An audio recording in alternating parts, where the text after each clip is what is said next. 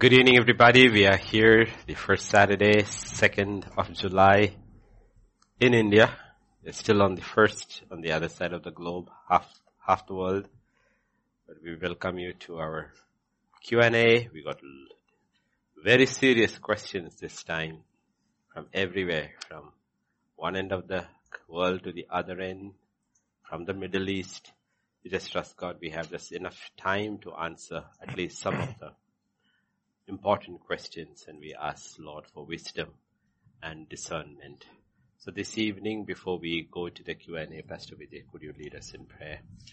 Father in heaven, we just want to thank you once again for this time. Thank you, Lord. Thank you, thank you, Father, for this, for every opportunity that you give to us to come together, to listen to your word in different formats, Lord. And even as we, Lord, go through all these questions, Father, grant us the wisdom, Lord, grant Pastor the wisdom, Lord, the word, Lord, and Lord, make every answer relevant to every, everyone's heart, whatever situation that they're going through, O Lord Jesus. Touch them, O Lord, touch us all, anoint us afresh, O Lord Jesus, and speak to our hearts this evening. We thank you, we praise you, we give you glory, for in Jesus' mighty name we pray. Amen. Amen. Amen. Amen. Pastor, this is question number 10. Question number 10, we'll start with question number 10. It's a two-part question.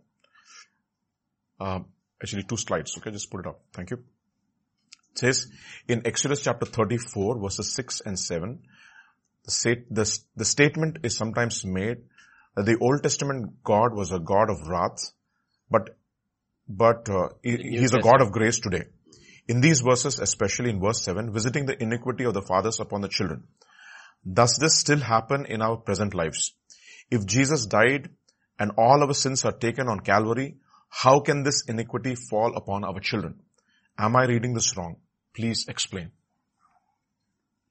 See, the, the, the fact is that uh, when Jesus died on the cross, He took our sin, our transgression, and our iniquity. That is positional.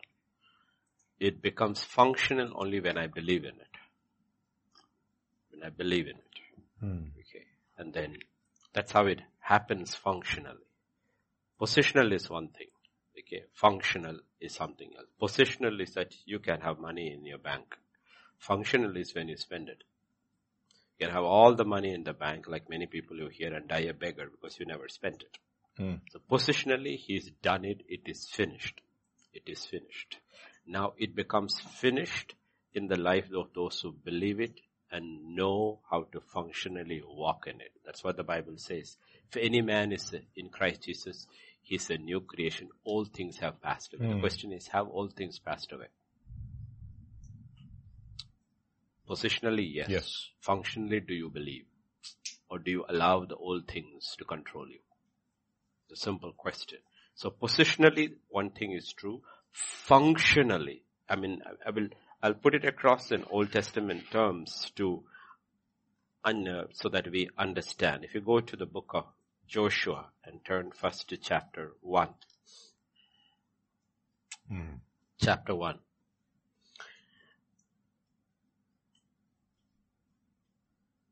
And verse 3. Every place that the sole of your foot will tread upon, I have given you, as I said to Moses. Now what does God say? I have given you. Yes. Okay. If we turn to Joshua chapter 6 and verse 2. Bah. Mm. The Lord said to Joshua, see, I have given Jericho into your hand, its king and its mighty men of valor. The question is, have they fought? No. Not yet. But has it been given? Yes. Yes. Now to appropriate it, they have to fight. Mm. They have to fight it. So Jesus has taken care of it all on the cross. Now we appropriate it by faith. If he hadn't done in, in, on the cross, we cannot take it by faith. We will not win.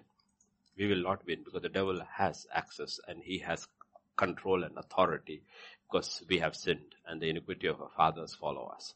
But because Jesus had paid the price, now we can fight. That's what the Bible says. They overcame him by the blood of the Lamb. The first thing is the blood of the Lamb. The second is thing by the word of their testimony. They understand what Christ has done. That's where knowledge comes in. They understand what Christ has done.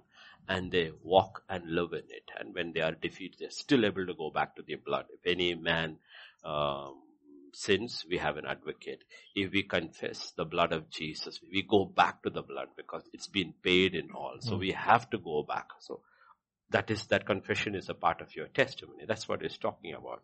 So first, the iniquity is broken over a person when he comes to the Lord and when he learns how to walk in it.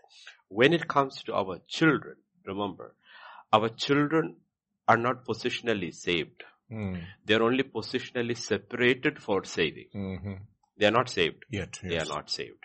They are positionally, that's what it says, your children are holy because of the believing parents' yes. faith in First Corinthians 7. 7 14. Let's give it, yeah. 7, 7 14. so that, no, people, parents understand it because that's a very, very, it's one of those rare verses in the Bible, okay? The unbelieving husband is sanctified by the wife. It does not say the unbelieving husband is saved by the wife. Mm-hmm. No.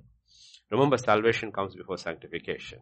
Here in this term, sanctification means he has been set, set apart. apart. It is easier for an unbelieving husband to get saved with a believing spouse than an unbelieving husband with an unbelieving wife. That does not give you license to go and get married to unbelievers. That's yes. not what the Bible is saying. It's talking about the case in the first century where wives got saved or the husbands got saved among the Gentiles. Mm. Now he has a living testimony in his house.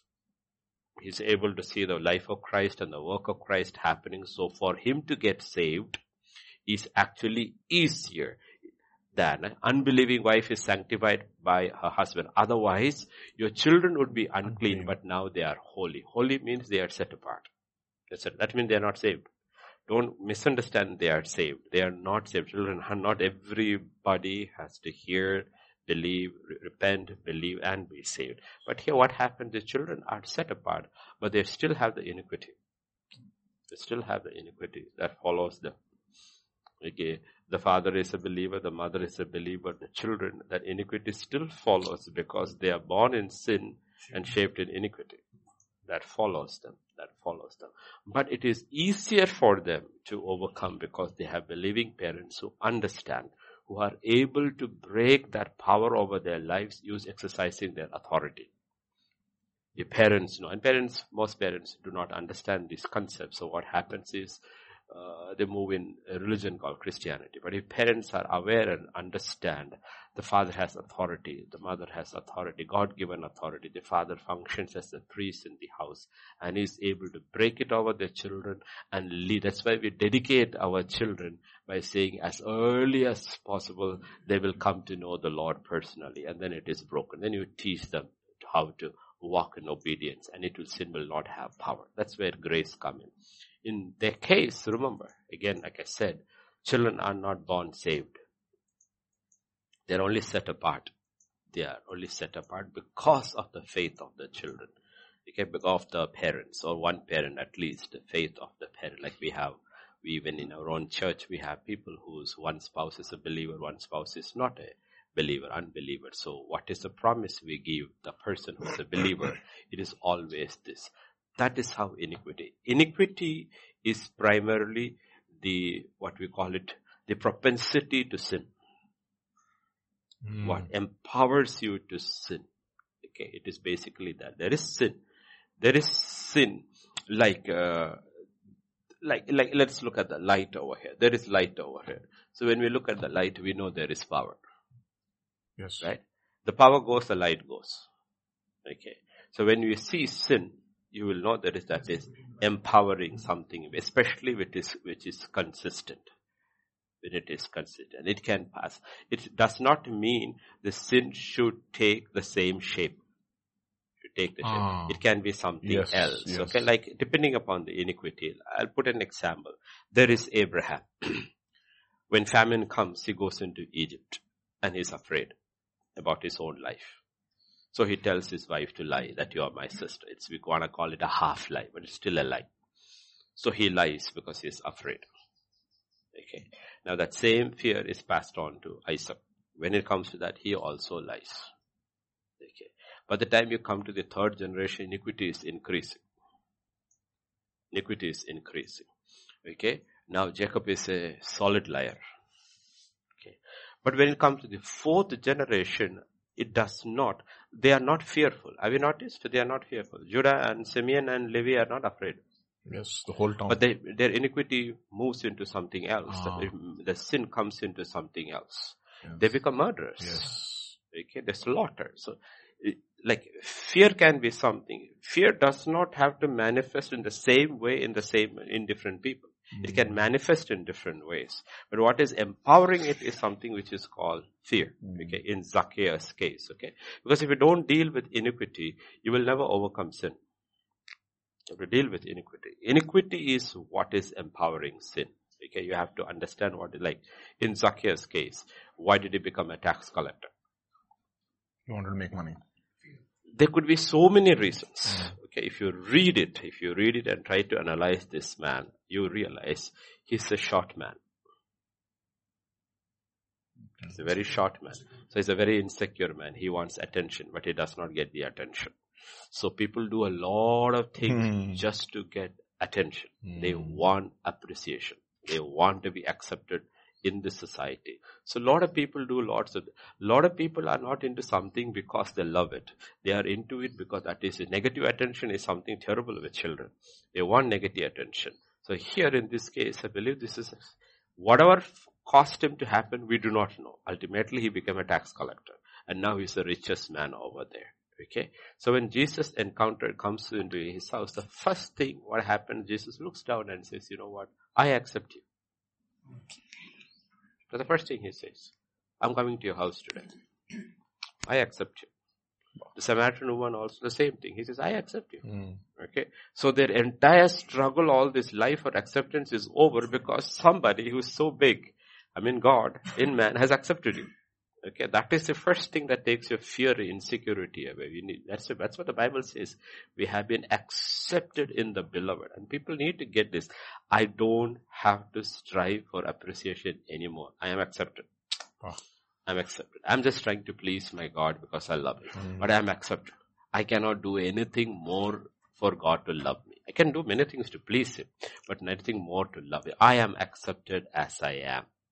He found me in the dung heap and He picked me from there. He accepts. So He tells Zacchaeus, come down. I'm going to you, coming to your house. Zacchaeus. Struggle, battle for appreciation. Acceptance is over. Immediately he tackles with iniquity first, not sin. His sin is that he has overcharged the people. He has taken much from the people. His iniquity was covetousness. So the first thing he says, half my wealth and I sell and give it to the poor. He doesn't have to do that. There's nothing in the law you need to do that. But he knows that is covetousness that is causing him to steal. If he deals with covetousness, then you can handle sin. Then he says, from whoever I have stolen, I give four times over. Now, if he had taken the first part away and done only the first thing, you know what? The sin will manifest again, Again, yes. till again, till again. But the minute he has dealt with the iniquity called covetousness, Broken the fake power. out. Mhm. That's what Jesus is trying to tell in the Sermon on the Mount. You look at murder, that is sin. You don't look at iniquity, which is anger. You deal with anger, you will not kill. You look at adultery. He says that is sin. You deal with lust, you will not commit. He says you have to deal with these issues.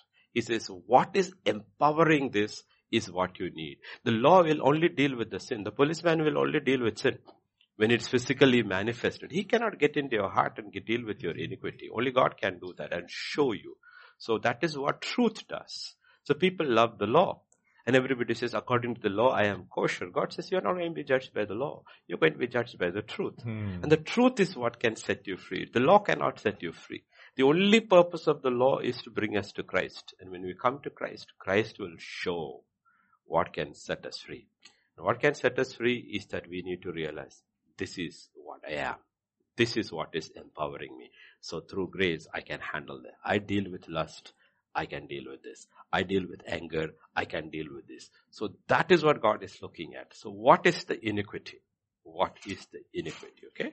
And there is the genetic makeup that goes on. We have to accept it. If we accept the physical part of the Hmm. genetics and the disease part of the genetics, we need to accept the spiritual part of the genetics also. No? We say like father, like son. Okay, like father, like son. So that genetic this passes on. That is what he is saying. I will visit the iniquity of the fathers for the second, third, up to the fourth generation. But the problem is, it doesn't stop there. Because let us say, the first generation did something. That doesn't mean the fourth, fifth generation onwards you are fine. Because if the second generation does it again, you go down, four Yeah. down line. then the third does again. So it is not going to end. Mm. It is not going to. It is only going to end when Christ goes onto the cross and he says it stops here. And he says it is only going to finish when I give you a completely new beginning, which is called the new birth. Wow. Otherwise it is not going to finish. Yes. Yes. So the solution to sin, iniquity and transgression is a completely new birth. You are born from above. You are born of incorruptible seed. Your child is not born of incorruptible seed. It is born by the will of the Father. It is not born of incorruptible seed. That's where you need to realize. So the entire thing is that the child is wholly set apart because the child is living in an atmosphere which is a believing atmosphere that should lead the child as fast as possible to the new birth. Mm. And iniquity is broken over that child. And Lord, teach that child to walk. Walk with God. But if you don't, if you keep on feeding the iniquity, you will empower sin. If you keep on. So let us, let us look at, uh, uh, anger has an iniquity. You keep on feeding the anger. And that is why you will see there are very few commandments about murder in the Bible. Mm. All the teachings are on anger. Anger. Yes. See, Even we should, yeah, Proverbs. Old- Proverbs. Or Old Testament, New Yeah. Testament. There's hardly any teaching about killing and not killing. God doesn't want. No, few places he says that. Okay, few places he says that. But what are all the teachings? The teachings are all on anger. And we should write, why does God so speak so much about anger? Okay, so much about anger. The reason is he's saying is that you deal with anger. You can deal. Know, sometimes people think, I just feel like killing that fellow. And honestly, the reason is, you- see, why is, why don't people kill each other? It's only because of the law. Only because of the law. You see, when there was no law, Mm. there was no law. Cain killed, Cain killed Abel. Cain killed Abel, exactly. killed Abel. He was angry and he was killed. Yeah, and the other fellow killed somebody else. Because there's no law restricting. The law against murder comes in Genesis 9. Yes. After the flood, God says, if any man takes the blood, his life should be taken. That is when the law is set to stop murder. Genesis 6, the earth is full of violence. That means people are all killing each other. Nobody, nothing is there to stop them. Mm. It is literally survival of the fittest. Might is strength. It is what is happening. And when law and order breaks down, you will immediately see mighty strength. That is what happened. So what is that stops us? Okay. I mean, I usually don't use psychology, psychology, but there is this psychological this thing about a child. It's about a child, a little boy. It says, if he had the strength of a man, if he had the strength of a man, he would kill his father and rape his mother because he doesn't know the difference. He doesn't know the difference. He doesn't know the difference. If you look at children, they're like, if father comes to mother, he pushes him away. Not my mama. Okay. But he doesn't understand. He has no, no this thing about it. Okay. The only thing is that he does not have the strength. Mm. But if he had the strength, if he had the strength and not the knowledge, you know what he would that. That's what he would do because he does not know how to restrain his desires. He does not know how to control his anger. That's why children throw tantrums because they don't know. That is where the parents are the law. They are the ones who enforce it. So that is how it works. The purpose of the law is only to stop sin. Law cannot deal with iniquity. Does not have the power to deal with iniquity. Because iniquity is dealt on the cross. That is where grace comes in and truth comes in. And if you look at John chapter 1 and verse 17, one of the most important verses in Gospel according to John. The law was given through Moses, but the Bible says grace and truth came through. Jesus did not bring law, he brought the truth. And truth is much, much higher and deeper than law. When Moses came, he only brought law. The Bible doesn't say law and mercy came through Moses. It does not say law and love came through. It doesn't say law and nothing. Law comes stands alone. It doesn't show any mercy. It does not help you at all. It's just letters written. If you do this, you will die. That's all. It doesn't help you. That's the nature of the law. It has, it is like that lady with that by blindfold over her eyes. It doesn't see anything. as a nature. But that's not how Jesus came. He came with grace. He came with grace. And then he brings truth along with it. They go together. Grace and truth. Because truth is deeper than law. If you cannot handle law, you cannot handle truth. If it was written, law was given through Moses and truth came through Jesus Christ, man would have died. That's true. Bah. Impossible to live. Mm. But that's not what it says. It says grace and truth came through Jesus Christ. Because everybody who's sitting very well, nice and happy under the law saying, I haven't killed anybody, Jesus comes and says, you know what? If you're angry with your brother and you call him Raka fool, you're guilty of hellfire, gone. I mean, what hope is there for anybody?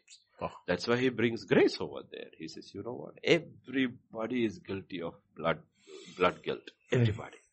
You know what? Look to the cross. You have mercy. I have taken that blood guilt. And that's why the Bible doesn't say he took our sins. It says he took our sins, our iniquity, and Mm, our our transgression. All three he has taken on the cross. Everything was taken on the cross.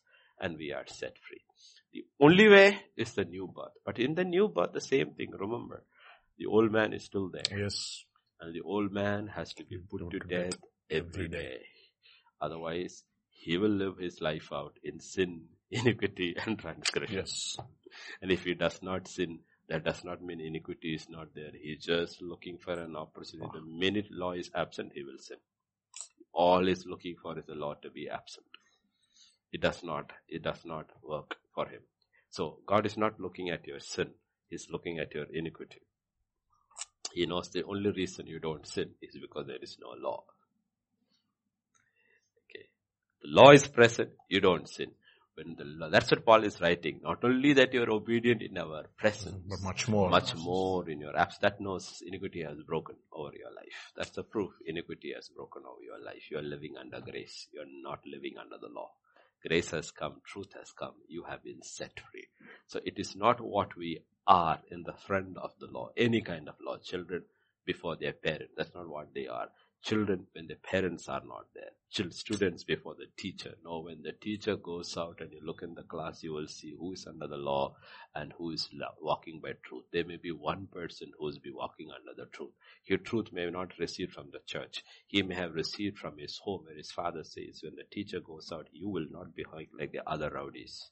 You will sit there quiet. Remember, I have taught you better. So he remembers his father's word and sits quiet. That is the truth that is setting him free.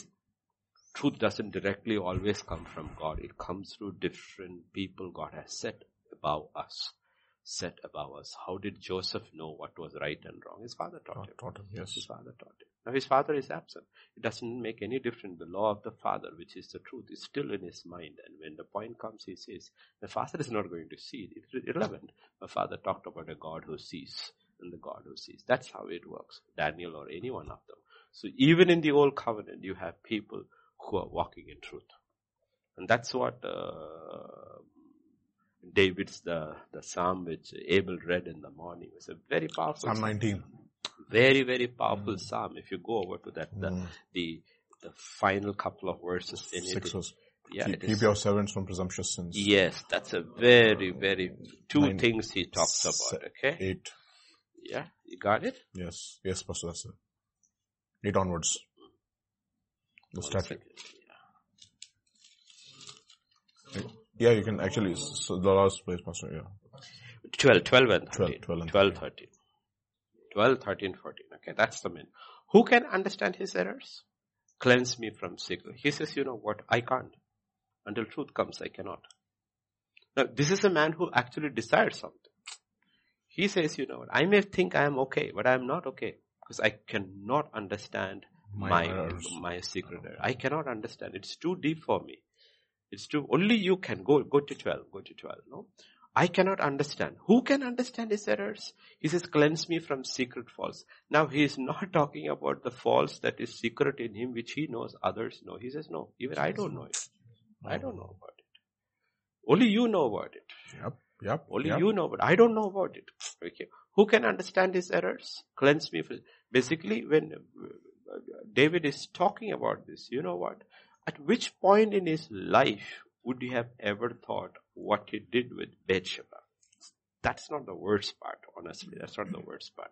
What he did with Uriah was unthinkable. What he did with that man, just sent, gave him the death certificate in his hand, sent him, and when he died, he says, people die in wild speaking. Who would have thought this was in him? Did he ever hmm. think this was in him? That he was possible of some. That's what he's talking about. How do we know what we are not capable of? How, what, what do we know about ourselves? Yes. It is just the hand of God that is protecting us from doing these things. But in us, the old man Hmm. is the same Same. in every man. He is capable of every vile sin. Bah. He is capable because he's born in sin, Shaped. shaped in iniquity. He is of the devil, who's a liar and a murderer from the beginning. bah, bah. That is the truth about all of All us. of us. That old man in us. Hmm. Education does not change him. Mm. Doesn't change him. Okay, does not change him. Nothing changes that man. That man has to be executed. And then he says, keep back your servant also from presumptuous sins.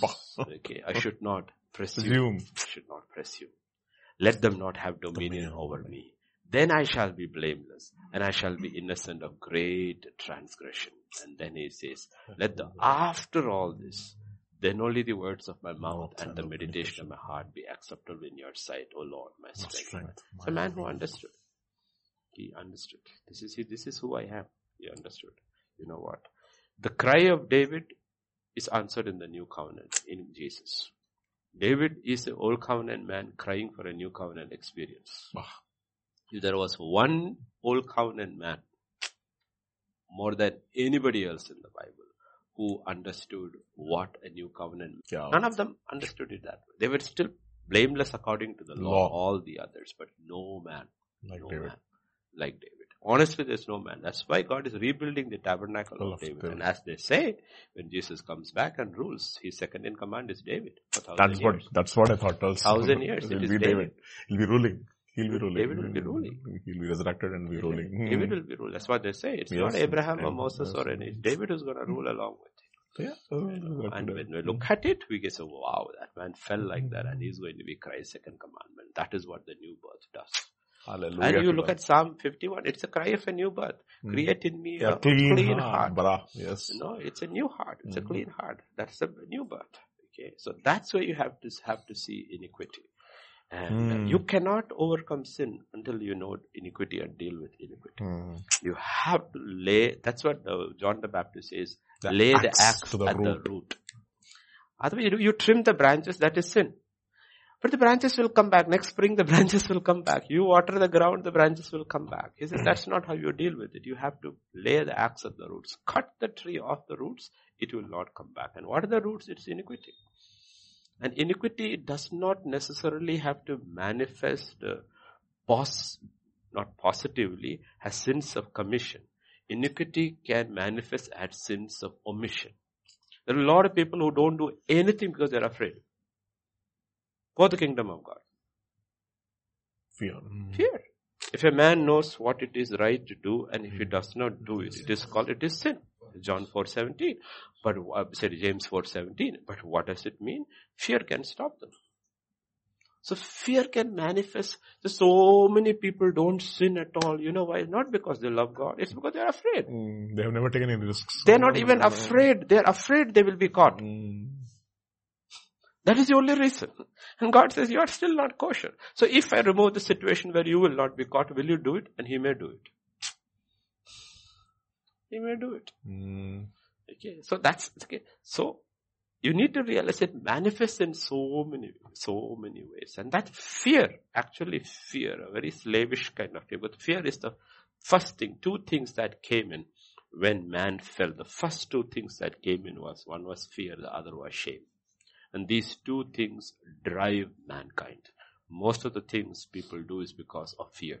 Fear of loss, fear of this thing, fear. Everything they're driven by fear or they're driven by shame. To cover their shame, they do a whole, this fig leaves, which we create. Education has become a fig leaves. Money, so Zacchaeus' prosperity was a fig leaf to cover his insecurity. God just tell, come down. I mean, it's very interesting. He's going through Jericho. There are crowds on every side. Zacchaeus cannot see because he's too short. And then he hopes nobody will see him, climbs up the sycamore tree and Jesus stops and looks at him and tells, come down. He's been exposed. There you are, up there, clinging onto the top of the, come down. okay, you have your exposed. I am coming to your house. These two things, honestly, if you look at it, these two things drive mankind. It is fear and it is shame. These two. Christ comes and deals with it. He says, you don't have to be afraid anymore. It's been taken. You don't have to be ashamed anymore. Your Father in heaven has accepted you. You don't have to be. A Samaritan woman is free. No more shame. No more fear of rejection. Mm. All five men rejected her, living with the sixth man. You don't know whether when he will reject her. He's living in rejection and in shame. Nobody wants to be identified with her. Nobody will come with her to draw a bucket of water. And Christ comes and says, you know what? You don't have to worry about rejection. You're always scared, right? I know everything about you. I know your entire life. You had five husbands and you are living with the sixth one and have come and have waited for you. You are not rejected. You are accepted. We can live that lifestyle. That's what it means symbolically. She left a watering pot there and ran. Her old life is gone. Now I'm going to a new life. I don't need to come to Jacob's well over and mm. over again because I have encountered the fountain of life. Mm. And she says, come and see this man. He told everything about me and he did not reject me. There is neither rejection no, no fear of rejection, no shame. Shame has been covered. If God has covered you, it doesn't matter who uncovers. It doesn't matter. It is not there in history. The history has been wiped out. Man can say whatever they want on earth, but when you go on to the other side, you will realize there was no record. Not even in the memory stick is there. Wow. Nobody even knows what you did. It's, it simply does not exist. Mm. That is what it means justified. The final part, fifth part of justification is just, uh, just as, if, as if you never sinned. sinned. It's not there. There's no record. It's taken away. That's what God is talking about. So you have to deal with iniquity. Okay. But it's easier to deal with an iniquity when the children are born to believing parents because the parents understand it and lead the child as early yes, as possible. possible to a real living knowledge of Jesus Christ and lead them to a personal relationship and Christ will take them through. Amen. Amen. Amen. Pastor, there's another question on the same lines. Uh, you can possibly address this. I think you already addressed it in part, but maybe practically. This is question number 11. Next, just exactly the next question. How does one go on and on and not get angry and not want to give up? Please help me understand this. You must be knowing this person better. Yeah. Um, see, the Bible, again, we, we have addressed this, but it keeps on coming because we are living in an extremely angry generation. Okay, angry generation. So we need to, the Bible does say, be angry. But it also says, do not sin. So the first question when you are angry, you need to ask yourself, why are you angry? The first question God asked outside the garden. First question, why are you angry? Why are you angry? So you will say, because so and so happened. Okay, that's fine. But my question to everybody is saying is that so and so has been happening for 6,000 years. Were you always angry? Mm. Or you are angry because it happened to you. Affecting you. Oh, exactly. Mm. When God says be angry, that anger is always because you love righteousness and hate wickedness. But when you are angry because of not that, because that wickedness has touched you, then your anger is wrong. You need to go back and say, Lord, you know what? I know what happened is bad, but I'm more upset because it's affecting me. Therefore, I have an idol in my heart. I have an idol in my heart. The idol is either me, or my wife, or my children, or my grandchildren, or whatever. It touched something that was close to me, and therefore I am upset. But when it was touching all the others, I was never upset. Hmm. Because it's been happening. Or that's what God is asking. So we need to analyze Sometimes we are angry only because it happens to us. When something worse happens somewhere else, it doesn't bother us. Like I said about uh, the terrorism that happens in Kashmir.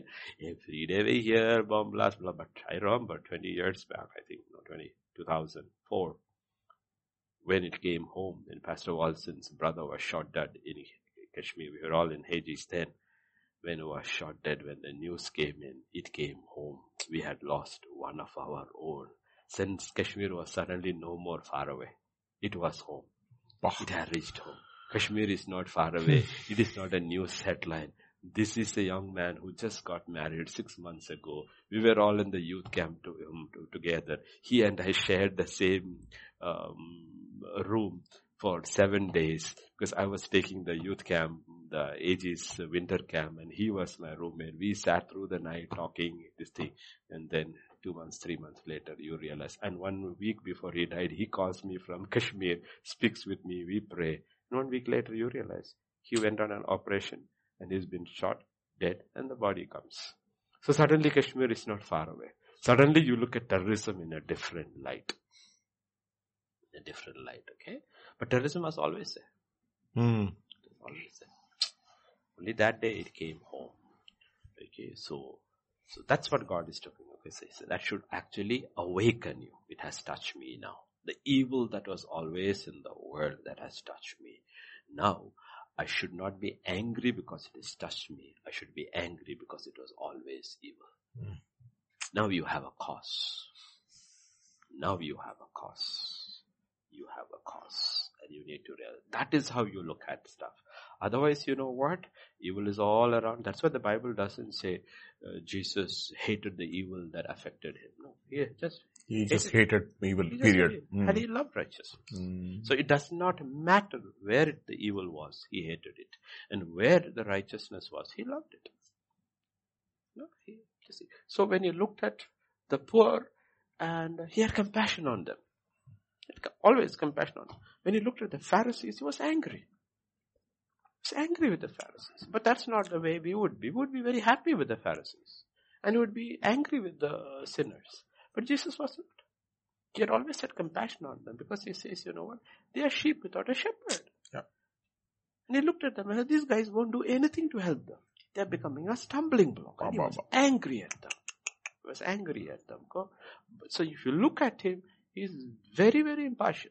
Very, very clear about it. So it doesn't matter in whom he saw it, he dealt with it. So it didn't matter whether it was a Pharisee or, but how he dealt with people would be different. The woman caught in adultery, he's not harsh. He says, is there anybody to condemn me? She says, no. He says, I don't condemn you. I don't condemn you. I haven't come to condemn. I have come to save. But the next time I come around, if you haven't changed, I'm sorry, I will have to condemn. Yes. But right now I have a word for you. Go and sin no, no more. Sin no more. But with the Pharisees, if you look, his attitude is different attitude is different. So we have to look at these things. Because if you don't look at it, what happens is that, you know, we won't be consistent in our spiritual life. We won't be consistent in our spiritual life. We will always awaken only when it touches us. If it doesn't touch us, we are good, we are bothered. But we have to be, we have to be bothered. We have to be bothered. Okay, we have to, it's, it's like David. David is in the wilderness. He has no clue what is happening in uh, Judea. So when he comes over there, when he hears this man, he's immediately awakened and says, what's wrong with you guys? How can he get his challenge just unanswered? He says, what will be given to a man who will kill this fellow? Okay. But every time he's zealous, and his situation does not matter. Okay, Saul is chasing him. He has killed all the prophet, all the priests, 70 priests in Nob, and all the men and women and children, the priest families, everything. And David is hiding in, and then he gets this news. Do you know the Philistines are affect, uh, attacking Keilah? And he goes to God and says, should I fight them? Wow. Zealous consistent. I mean, he's very consistent. Mm, yes. He's very, I mean, who in a situation like this would want to take somebody's battle? It's not even my battle. To heck with them. I, I am too much in my depression. Just leave me alone. I got my, no, he says, no, that's still a battle. Evil is evil. It doesn't matter who it happens to. Can I go fight? You have equipped me, you have anointed me, and my anointing is for that purpose. Maybe people don't accept the anointing, but you have anointed me. I hear the news. Should I fight? God says, go fight. I will give you the victory. And when he asked them, will these people hand me over to Saul? God says, they will. Is he upset with them? No, he's not. He just moves away. Because you are not fighting for them. You are fighting because the cause is right. Yes, yes, yes, yes. Because if you're looking to people, you will stop fighting. You look to God, you will keep fighting. There is a cause. Hmm. That's why man always needs a cause bigger, than, than, himself. And the biggest cause God, that's why Jesus said, you know what? If you pray and that prayer changes your mindset, it's about my name, my kingdom, and my will. You will run. You will run. you will run because you know what? Now you are angry with the devil. You are angry with the devil. And you know what? You, I mean, you never see people being angry with the devil. They are angry with other people. They're angry with God. They're angry with the consequences. But the fellow who is behind, and they're not angry with themselves. There are two people you need to be angry with. One with the devil, two with yourself. now these two they won't be because honestly, if you look at yourself, I mean, we have regret. I wish. Okay, I wish if we had only done better, which is true. Okay, now what are you doing about it now? No. Are you doing better now? Are you fighting yourself now that I can do better now? And God is for you in this. Are you angry with yourself? Are you angry with the devil? You know, anger. That's what the kingdom of God advances with violence. Violence against whom? The devil's kingdom. The devil's kingdom. Your battle is not with flesh and blood, but your battle is against powers of darkness. So the simple thing is that when you are angry over a cause, you need to look and say, what is the best that I can do in this battle? Hmm. How do I join this battle? That is what each one. There is a battle that is taking place between good and evil, with the kingdom of God and the kingdom of darkness. There is a battle taking place. How do I join this battle? We have been called to preach and teach. That's our battle. We have been called to pray. Everybody has been called to pray. That is everybody's battle. But other than that, what do I do? How do I be part of God's army? Because army is in battle. That's what you need to ask. How to? And the gifts are given for how do you, how do you actually uh, cause damage to the enemy? How do you cause damage to the enemy? Okay. When David Ziklag was burned, he is pursuing 600 men. 200 are tired. Okay. And David doesn't get discouraged. He says, okay, you are tired, you cannot run. Okay, I will give you some other job. Okay, you can still be part of this battle. You know what? Take your luggage off. Lighten yourself.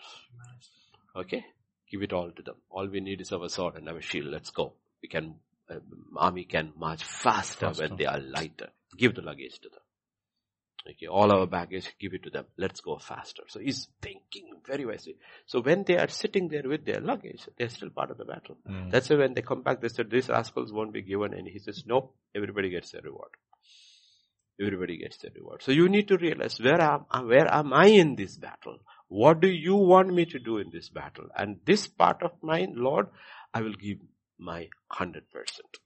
That is what. So what is the battle all about? What is he fighting for? He's trying to save the captives. Right. Let us, let us go to Luke chapter 4, where Jesus' first message, chapter 4. Okay? Verse 16 to 18. So he came to Nazareth, where he had been brought up. And as his custom was, he went into the synagogue on the Sabbath day and stood up to read. He was handed the book of the prophet Isaiah. And when he had opened the book, he found the place where it was written. Okay. The Spirit of the Lord is upon me because he has anointed me to preach the gospel to the poor. He has sent me to heal the brokenhearted, to proclaim liberty to the captives, recovery of sight to the blind, to set all at liberty those who are oppressed. Manifesto of the kingdom is proclaimed here. This is the manifesto of the kingdom. This is what the kingdom does. Okay. Now going back to verse 16. He came where? Nazareth. So there is a place. And then he, as he went to the synagogue on Sabbath day. What did he do? He stood up to Read. read. And what happened? He was given the book of prophet. So there is a synagogue. There is a set of people. He stood up to read. The rabbi accepted his, his standing up. So there are so many people involved in this proclamation. There is a town. There is a place. Mm. The set of people. Mm. A rabbi over there. Mm. They're all part of the same process. Mm. Now, if you don't have any one of them, where does he stand? Stand in the street corner and say, the Spirit of the Lord, who is there to hear you? Mm. Absolutely. Mm. Who is there to hear you? So everybody, that's why the Bible says, how can they believe unless they are hear? Wow. But how can they hear unless somebody preaches? But how can they preach unless they are sent? So there is this whole logistics. Mm. In this chain, you need to know where do I belong? Where do I belong? And if you are faithful to the place where you belong, nobody may notice you. It's irrelevant. God notices you. If you're faithful to where you belong, you know what? Your reward will be the same as somebody who is seen. Somebody is seen. Go to the book of uh, First Samuel. Hmm. I'll show you a man whose name we do not know. First Samuel chapter 14 and verse 6 and 7. Then Jonathan said to the young man who bore his armor, Come, let us go over to the garrison of this uncircumcised. It may be that the Lord will work for us, for nothing restrains the Lord from saving by many or by few. What does he say? So his armor bearer said to him, Do all that is in your heart. Go then, here I am with you, according to your heart. That's it. That's it. Do we know his name? No. No. But he's part of the battle, as much part of the battle as Jonathan. Okay? Look in verse 13. This, um, uh, uh, 12 to 13, okay? 12, 12 12, 13. First Then the men of the garrison called out to Jonathan, his armor bearer, said, Come up to us, we will show you something. Jonathan sent his armor bearer, Come up after me, for the Lord has delivered them into the hand of Israel. Jonathan climbed upon his hands and knees while his armor bearer after him and they fell before Jonathan. He came after him and his armor bearer killed them. Combination. Who's killing them? He's knocking them out. This fellow is killing them. Do we know the armor bearer? Do we know his name? No. But in that day, victory was bought by two. But we know only one name. But both are equal and recipients of the glory in God's eyes. So one person's name we may know, another person's may, name we may not know. There may be one person who may be known in the church, another person who's behind the scenes. Like we will go up on the pulpit and we will preach, but how many people are behind the pulpit, behind the scenes to see that this word that is preached even now reaches the people? Yeah. Reaches the people. So each one has to. There are certain things which are common to all of us, and that is we pray that cannot be taken off. Everybody is in the prayer battle. You have to pray. If you don't pray, you will die spiritually. you have to pray. Other than that, that's what Romans 12, 1 and 2 it says. Offer your bodies. First offer your bodies. Two, let your mind be renewed. You will understand what is the good, pleasing, perfect will of God. And after that, 3 onwards is talking about various functions in the body of Christ. And let it be in proportion to your faith. Don't bite more than you can mm. chew. I still remember degree first year in my single hostel room. I had that poster about a little puppy trying to bite something which was bigger than his mouth. And it was written, don't bite more than you can chew. and a lot of people try that in the kingdom of God. They don't do it in the world. But when it comes to the kingdom of God where they should not, they jump in and take something and then realize, yo, I did not know what I was getting into. Mm. Don't bite more than you can chew. In English we will say, I don't know which poet or who said it, um, fools rush in where angels fear to tread. Alexander Pope. Yeah, okay. Mm. Fools rush in where angels fear to tread. Mm. Okay. So don't get into it. According to the, you should have a very good evaluation of your own faith. Go to Romans 12, 3 and 4 measure of faith. No? I say through the grace given to me, everyone who's among you not to think of himself more highly than he ought to think. First, be very careful. Mm. Don't think too highly about yourself. I can do all things through Christ Jesus who strengthens me, which is true. But is it true about you? that is scripture. that is scripture. Paul said it. True about Paul. Mm. Can you he's sitting in the prison and saying that you get one from the lathi of the policeman, you run for your life and you say, I can do all things. Is it true? okay, it is not true. So don't think highly these things. Be very, very sober. Have a very sober estimate, estimate about yourself. that is an important thing. very sober estimate about yourself. Hmm. As God has dealt to each one a measure, measure of, faith. faith. For we have many members in one body. All members do not have the same. We are one body. One army, but not the same function. Verse 5. Okay. For so being many are one body in Christ, individually members of one another, having then gifts differing according to the grace that is given to us. Let us use them. Look, if prophecy, then prophesy in, in proportion, proportion to our faith. God. That is what happens. The prophet is told one line. Then he sees the zeal of the congregation add six lines to it. They forget the first line. They take the next six lines, run it with it. That was not from God. That was from him. And there is chaos in the church because he did not prophesy according to his faith. this is what happens. Basically, everything in the kingdom of God, people should grow slowly, slowly. accordingly. no, that's what God is saying. No, grow, take hold of it. Grow, take, hold of it. Grow, take hold of it. Don't suddenly shoot up like that. And you suddenly, I mean, people say, I want a church of 10,000 hmm. people. Yeah, but you won't be able to handle them. All you're having is a political rally. That is what happened. These mega churches are political rallies. There is nothing hmm. happening over there. Hmm. Pastor doesn't know sheep. Sheep doesn't know pastor. Pastor has no clue what is happening with them. It is just one mega political rally. But that is not how. When Jesus told about sheep, he put a number called 100 there. Do you know he put yeah, a number? Yeah. Is if you have 100 sheep, mm. one gets lost. That's it. Okay. Okay, we'll say 3000 got saved. But how many were there on that day? 120. Mm. 120 were there. You take 3000 and divide it by 12 apostles, you still don't get a huge number. But there were more than 12 apostles, disciples at least. There were more than that. Okay, like let's put 20 women out. There were 100 men. So they were for 3000, 100. How many you have? 300 Yeah. You do not even 300. You have only 30 mm. per person. So they're able to disciple. Okay, they are able to disciple. You don't, the whole idea is if you have a mega church of 10,000 people, how are you going to disciple But I don't think, uh, Jesus had trouble discipling 12 people mm. and one still left. Mm-hmm. Jesus.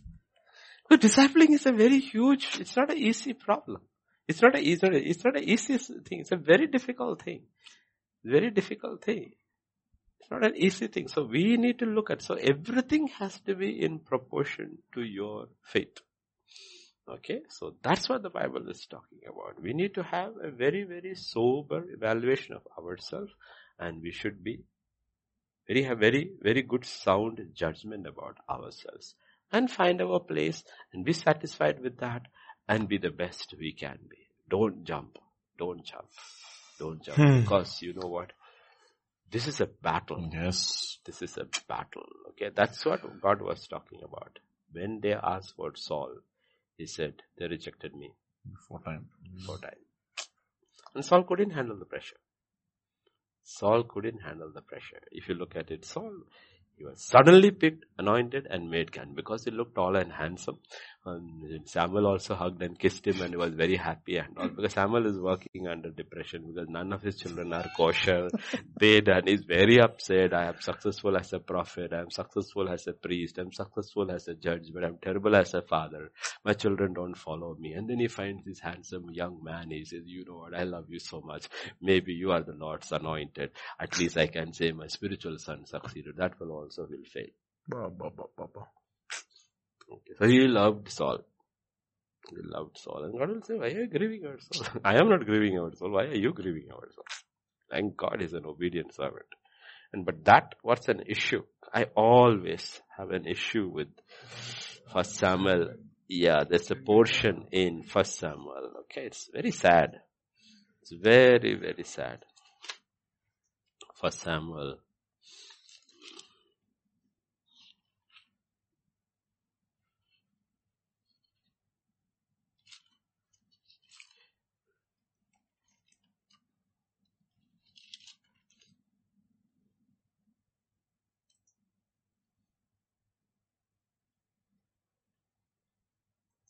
There's a place, remember? Uh, yeah. Uh, First Samuel chapter 19. Hmm? First Samuel chapter 19. Okay. Verse 18.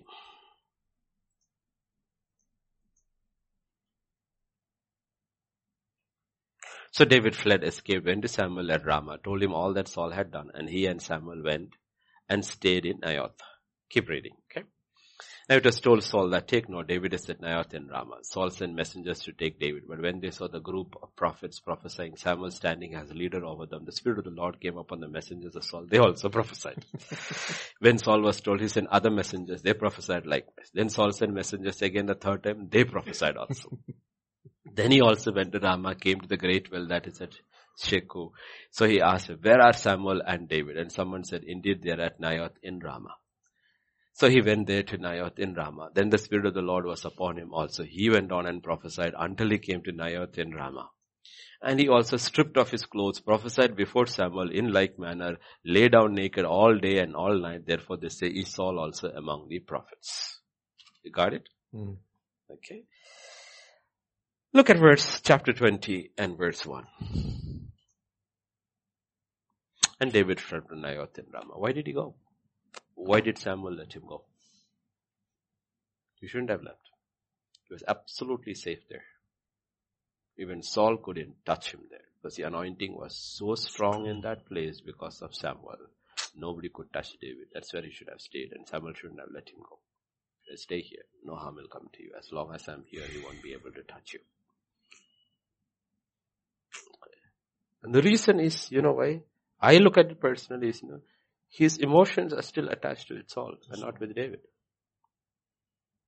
Not with David. Okay. Yeah. I mean, today, you look at David's life, there are so many places where a person, if he had taken a very sound decision connecting with David, his life would have been different. First was Saul. Okay. It's only between me and Samuel. Nobody knows I have been rejected and God is working it out. I can sit quietly, transit over here. Here is a young man. He loves me. He's very loyal, David. My daughter loves him. The soldiers love him. The My king son. loves him. Yes. My elder son loves him. No issues. When I'm old, I will say, let David become king and Jonathan. Nobody would have known.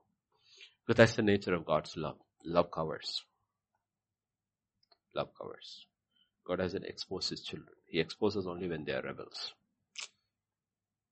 Only when they are rebels. When they refuse God, cannot say they don't have no choice. I have to expose you. Otherwise it would have been. Second was here. He just had to stay under Samuel. Saul still feared Samuel. Saul wouldn't have dared to go against Samuel. But those are prophets. Those are not some small people. Mm. They are big guys. You know, Elisha and all the kings are afraid of him. That's why God asking Elijah, why did you run? they are afraid of you. What, what is Jezebel going to do to you? Why did you run? You forgot all the anointing that is over you. Why did you run? What are you doing here? Is the question he's asking. So we need to understand this is how it works. This is how it's to work. We have to find our place in God's kingdom. Once we have found our place, next thing we need to realize, ask his Lord, Lord, keep on increasing my anointing to do That this work. work. I will not step across my boundaries. Amen. Amen. Amen. That's what happened to Saul. He got anointed, then he tried to become a priest Yeah. and all that things, but he was not called for that. This is what I have been called, and I will not do it with my strength. Anoint me, Lord. Anoint me for this, even if it's a small thing, doing with the camera or the sound system. This thing. Anoint me for that purpose. Because there is something. Because you need to, you need to ask this question. Because these are fundamental questions you need to ask. Peter, the anointing is heavy on Peter. And people put their sick on the sidewalk. For what? For the shadow of Peter to fall. Not Peter to touch. He's too busy. He has no time even to touch or lay hands. But people's faith has been aroused. And the Bible says his shadow falls and they are healed, right? Now let me ask you, does shadow have substance? No. Have substance? No. But can anointing rest on something which does not have substance? Yes. Yes. Can your transmission have anointing? Yes. Yes. Do you believe in it? Wow. Amen. Yes, that's the point. Do yeah. you believe in it? Mm. That is how you look at it. So it does not, see, anointing is not constrained by matter. Mm. It is not constrained by space. It is not constrained by time. We may be preaching today or speaking today or giving an answer today. But if the anointing rests upon it, somebody may listen in the year 2023 and get delivered. Why? It had nothing to do with man. It has got to do with God. Hallelujah. That's how it rests. And that is how you function. And that's the first thing Jesus says. He stands there in his hometown and he says, you know what? You and I are the same. We grew up in the same place. You know me. But you know what is different? The Spirit of the Lord has anointed, Anointed me. That's what is different. I have an anointing over my life. That's what David made different. David was just a shepherd boy from Bethlehem. What made him different? He was anointed. What made Saul different? He was anointed. The Bible says when he was anointed, a different spirit came upon him. The spirit of God came upon him. There's something which is called an anointing. The anointing is for any work which God has called you for. Called you for. Thank you, Lord. And you have to this thing. And you know what? That is how you channel your anger. You channel your anger. You never lose your zeal for God. Mm, Amen. One thing you have to guard, you do not lose your zeal for God. You never, one of the things I always ask when I go on mission ground, familiar mission ground, is that after it's over, I will ask them, what do you say? I want you to know, have I lost my zeal? You have seen me, I lost? They said, no. Said, I never want to, because the minute you lose, you lose, pack up and leave, because you should not lose your zeal, because you cannot have a bigger cause in life than the kingdom of God. Amen. It's an eternal cause. The highest call. And that's why the Bible so talks about Jesus. It did not matter. The zeal of the Lord had consumed me. And it is not about just cleansing the temple. It is also going To the cross. Yes. He was zealous for Set his name. his face like a Yeah. flint. That's it. Mm. You know, he's going to his death and he's zealous about it. Oh, you know what? This is how I bring glory to my father. This is how I fulfill my father's will. I go to the cross and I die. And he put every voice and rebuked them by saying, no, you don't understand the purpose of God. That zeal you should not lose. Hmm. That zeal you should not lose. Know, that's how you channel your anger. We have to be angry. We have to, but we have to be consistent in our anger. We have to be consistent in our anger. Yes, Pastor Vijay. Pastor, there's one question on prayer because you mentioned that. I, I want to take that question first. Question number 13 before 12. We'll, we'll take 13 before 12. This is question number 12. Uh, relational prayer leads to personal transformation. I realize coming to God in this way creates space in me that the Spirit always fill, fills. I may not know what is happening. It is like nature. The Spirit always fills a vacuum. How do we constantly fill this vacuum? Yes, with the Word of God. But would you also say in communication with God? Pray 24 by 7. Please give us some wisdom on this. Thank you. Okay. Let me put it across, mean, how do I put it across? It's neither the word of God or prayer. You may find it is strange, right? Mm-hmm. Go to Psalm 119, the most, the longest psalm in the Bible. I want to get this very, very clear, okay? Psalm 119. Verse 1 onwards. Blessed are the undefiled in the way who walk in the law of the Lord. Blessed are those who keep his testimonies, who seek him with the whole heart. Okay. They also do iniquity. They walk in his ways.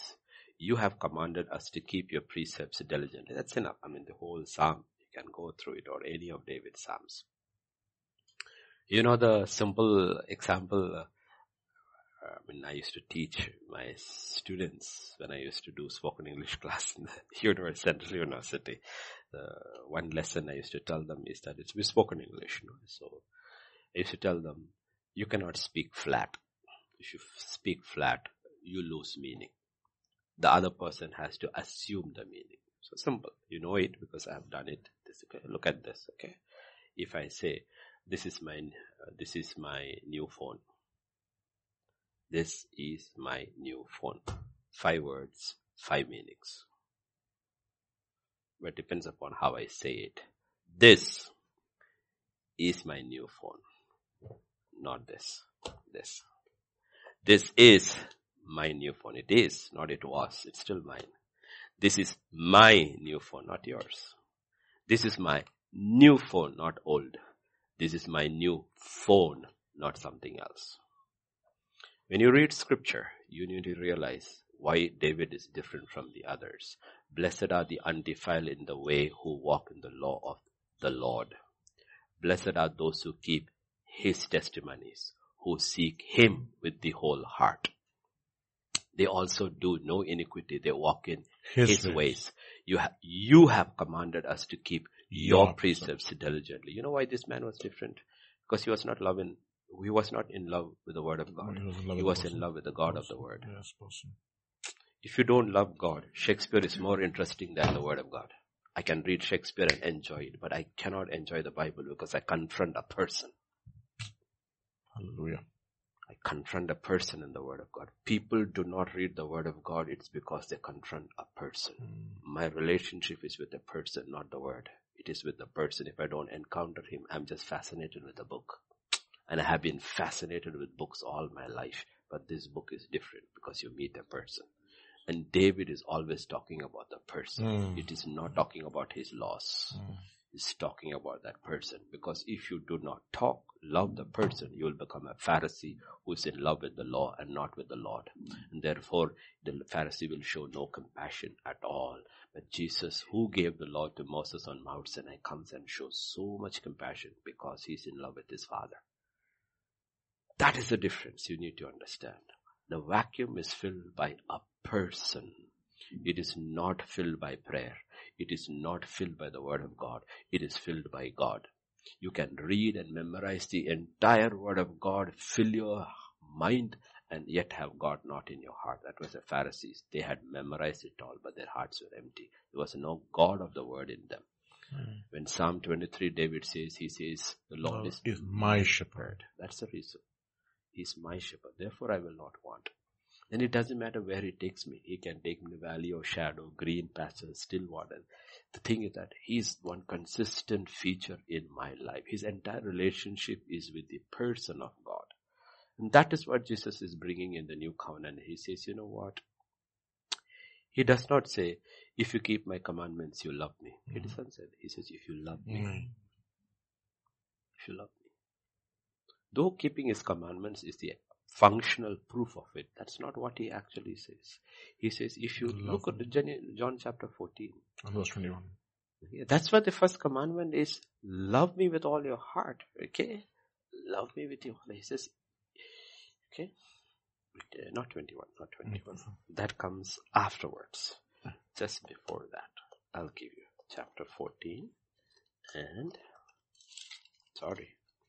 I did a witness. Verse 15. 14. Okay. If you love me, keep my commandments. Did you love? He didn't ask Peter any question. He asked only one question. Peter, do you love me? Mm.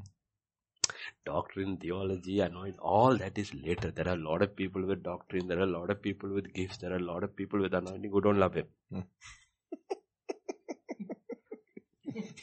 That is not the question God is asking. God is asking, do you love me? Because you know I love you. I love you. And I have proved my love for you. Okay? The simple question is, you know it all. Do you love me? You need to realize from John chapter 13 to 14, he is exposing his heart to them. Mm. He's telling them things which he has never told them before. He's not telling it to the crowds. He's not telling to the 70. He's telling to seven, 11 people. You've been with me for three and a half years. I have taught you for three and a half years. But now I'm talking to you something. This is about relationship. You read from 13, 31, if I'm right is when Jesus starts teaching. John 13, 31 After is when the Bible says. So when he had gone out. Mm. Okay, when he had gone out. Who's gone out? Judas is gone. He says, now the Son of Man is glory. Then only he begins his teaching. And the entire teaching from John 31 till his high priestly prayer in John 17 is about a personal relationship with him. It is all relational. There is nothing great doctrine there. You don't look for doctrine there. There is no great doctrine there. He says everything is, you know, how my father loved me and how I love my father. I'm telling you, same. I love you the same mm. way. I want you to love the same way. So and my father also loves you the same Love the same. Mm. It is all relational. Everything is relations. Father in me, I in my Father, we in you. It's all relational. And that is how the vacuum is filled. And he doesn't tell them this till the end. Them till the end. Now he has trained them everything. He turned. That's why the Bible, Paul will, Paul, I don't know how he understood this stuff. I do believe, we don't, we can't get into his mind, but I do believe he really loved God, mm. even as a Pharisee. As Pharisee. Because you see, he was very zealous, zealous for, for, Yahweh. Yahweh. Mm. And he actually, that's what he said, what I did, I did out of ignorance. In his ignorance, he thought the Christians were against the living God. And he's not going after Gentiles, he's only going after the Jews. And he says, how can he go against this? He's got that zeal like David. Who is these uncircumcised Philistines you dare defy the armies of the living God? Hmm. And he's like, who are these circumcised Jews who are going in this way, which is against Yahweh? I will stop it. He's very jealous for his God. Jesus encounters it and he says, you know what? It's me. And his zeal just and he goes to the same fire now towards, but he understands also the gospel. Here he was going to kill. Now he understands the new covenant is not killing, it's laying down your life. And he lays down his life. But his heart was always right. Yeah, he also mm-hmm. says, and I have, I bear record of my brother that there's, I have zealous zeal for God, but there's not according to knowledge. No, no. Mm, they have so, zeal. zeal mm-hmm. That's the whole thing. The whole thing is centered around love. So how do you, this thing is into a personal relationship with God. One on one relationship with God. Okay. And you have to find, in the old covenant man, that man is David. You see, why is he so upset about his sin? Because what did Nobody is bothered about his sin. Kingdom is at peace. Palace is at peace. Everybody is, nobody is bothered. Why is he bothered? He's not bothered about his sin. He's bothered about his relationship. He's bothered about his relationship. That's why he's saying, you know, take don't take your Holy, Holy Spirit, Spirit from me. Where can I hide from you? Saul doesn't even ask any of these questions. It is not, we are not presuming that Saul did not know the law. Every Jewish boy knew the law. They grew up like that. The problem is most of the people in the Bible never loved God. Never loved God. Okay. Abraham loved God. Okay. Isaac loved God. Jacob, Jacob lo- learns to love God. Joseph loves God. Moses, Moses loves loved God. God. Mm. Moses loved God. But when it comes to a relation, why is that after doctrine, everything we learn from everything? Why is that when it comes to the final part of it, the relational part of man with God, we learn from David. And we don't learn it from anybody else. Mm, You cannot learn. You learn service and everything from others. Relational thing you don't even learn from Moses. Mm. Though we have little parts, everything is from David. And it's big. And why is he able to come back? And why is he able to be restored? Why is God with him till the end? And he's still able to, till his end, he's able to fulfill. Because if you look at this, he's, know, he says one thing about it. This is a man after my own heart. That is the thing. No, the doing the will is the second part. He said, this man is after my heart. The heart is the seat of your love. Love God with all your heart is how it begins. And he says, you know what? This man. Hmm. So this is a man God can say anything. He doesn't get offended. Yep, because he loves him. That's he it. That's okay. it. Demotion, promotion, nothing. nothing. matters to him. Okay, he doesn't get offended. Because he's after God and not them. Yeah, yeah. he's, he's not, not, after any of these things. He is after God. Mm. He is after God. Okay, and that is the key. How do you fill this vacuum? You're not looking even at the results of your ministry. Yes. See, results of a ministry are irrelevant because we don't even know what these results are going to be like. Somebody gets saved, we get so excited. Oh, hallelujah, my ministry is successful. Two days later, he falls away. You are depressed. So we don't even know about this thing. The only thing we need to look at is, you know, at the end of the day, you go back into your privacy and, you know, is the Spirit of God happy with me? Mm. It's a person. It's a person that has been given to us. And he said he's just like, like me. me. That is the key. Ah, what a statement. That's what um, Paul says. I don't know long, I no longer want to know Jesus in the, in the flesh. flesh. Yes. I don't want to know even Jesus in mm. the flesh because you realize is knowing Jesus in the flesh is a dangerous mm. thing because he can be with you only in one place. The old Jesus who came in the flesh. But you know what? Jesus in the spirit is with me all. the And Paul was one man in the new covenant. So you, I mean, for me, one of those relational, like Pastor was talking about, Romans and Ephesians has doctrinal texts, but Philippians is a personal text where you will see that, you know what, God is with him. Mm. And he's not bothered at all. He's in chains. Yep. He's not born. And Philippians is talking about one thing he says, this is what I am after. I am after Christ. Christ. I because I know Christ was after me. It is a relational epistle. And he says, I can do all things through Christ. No, I can.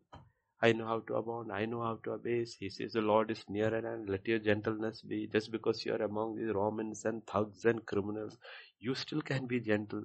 Don't look at them and become like a brutish beasts like the Roman soldiers or the criminals of the city. Know that these are not the people who are really near you. The one who's near you is, is the, the Lord. Lord. The Lord is near you. Let your gentleness be evident. So he's absolutely conscious about the presence of God. And his situation does not change it because when people go through trouble, you see when you reach it, when you come into eternity, there's only one thing that will matter. I'm talking about believers. The only one thing that will matter in eternity is how close were you to God on earth. Mm-hmm. It's not even your work. Yep. How close were you to God on earth is the only thing that will matter. Bah.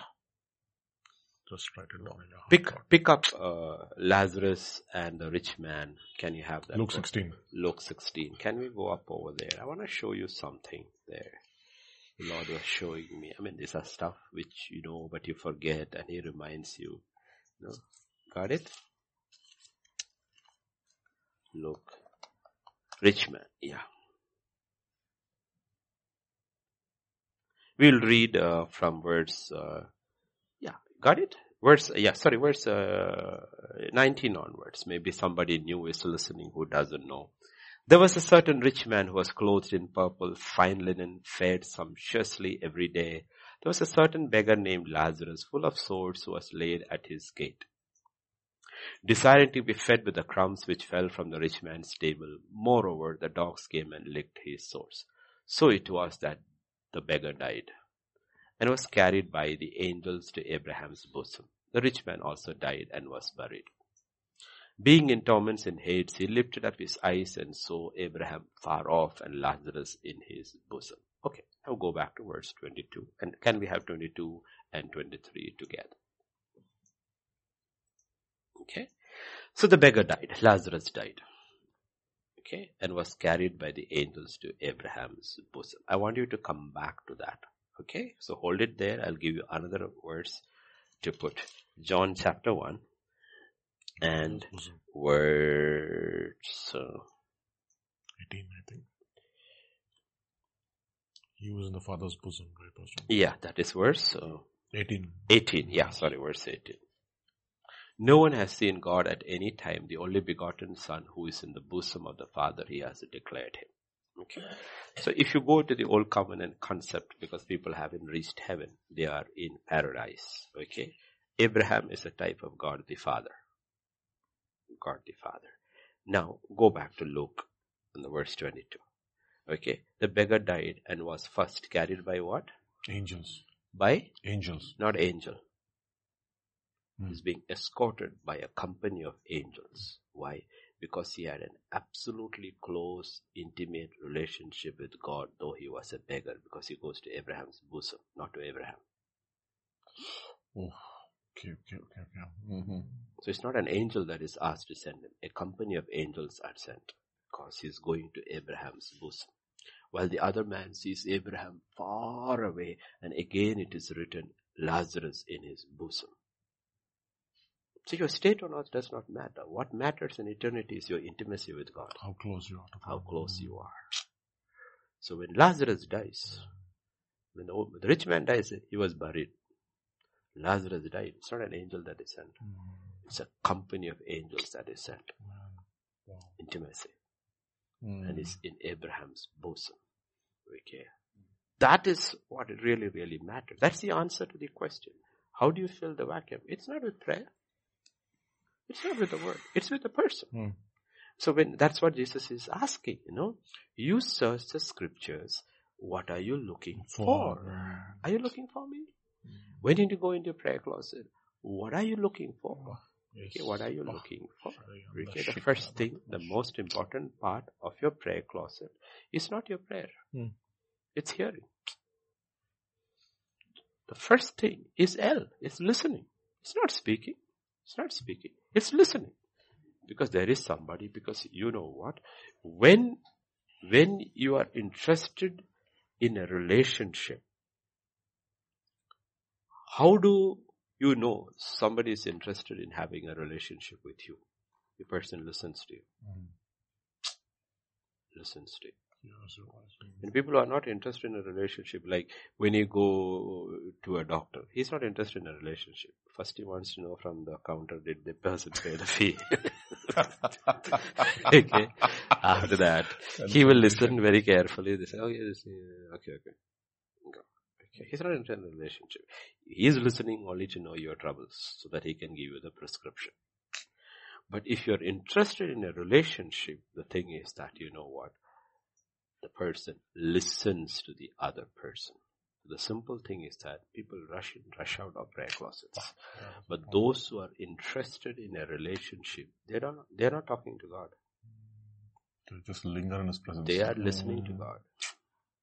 They are waiting. Mm. Sometimes you have to wait to hear from God. Waiting to hear from God.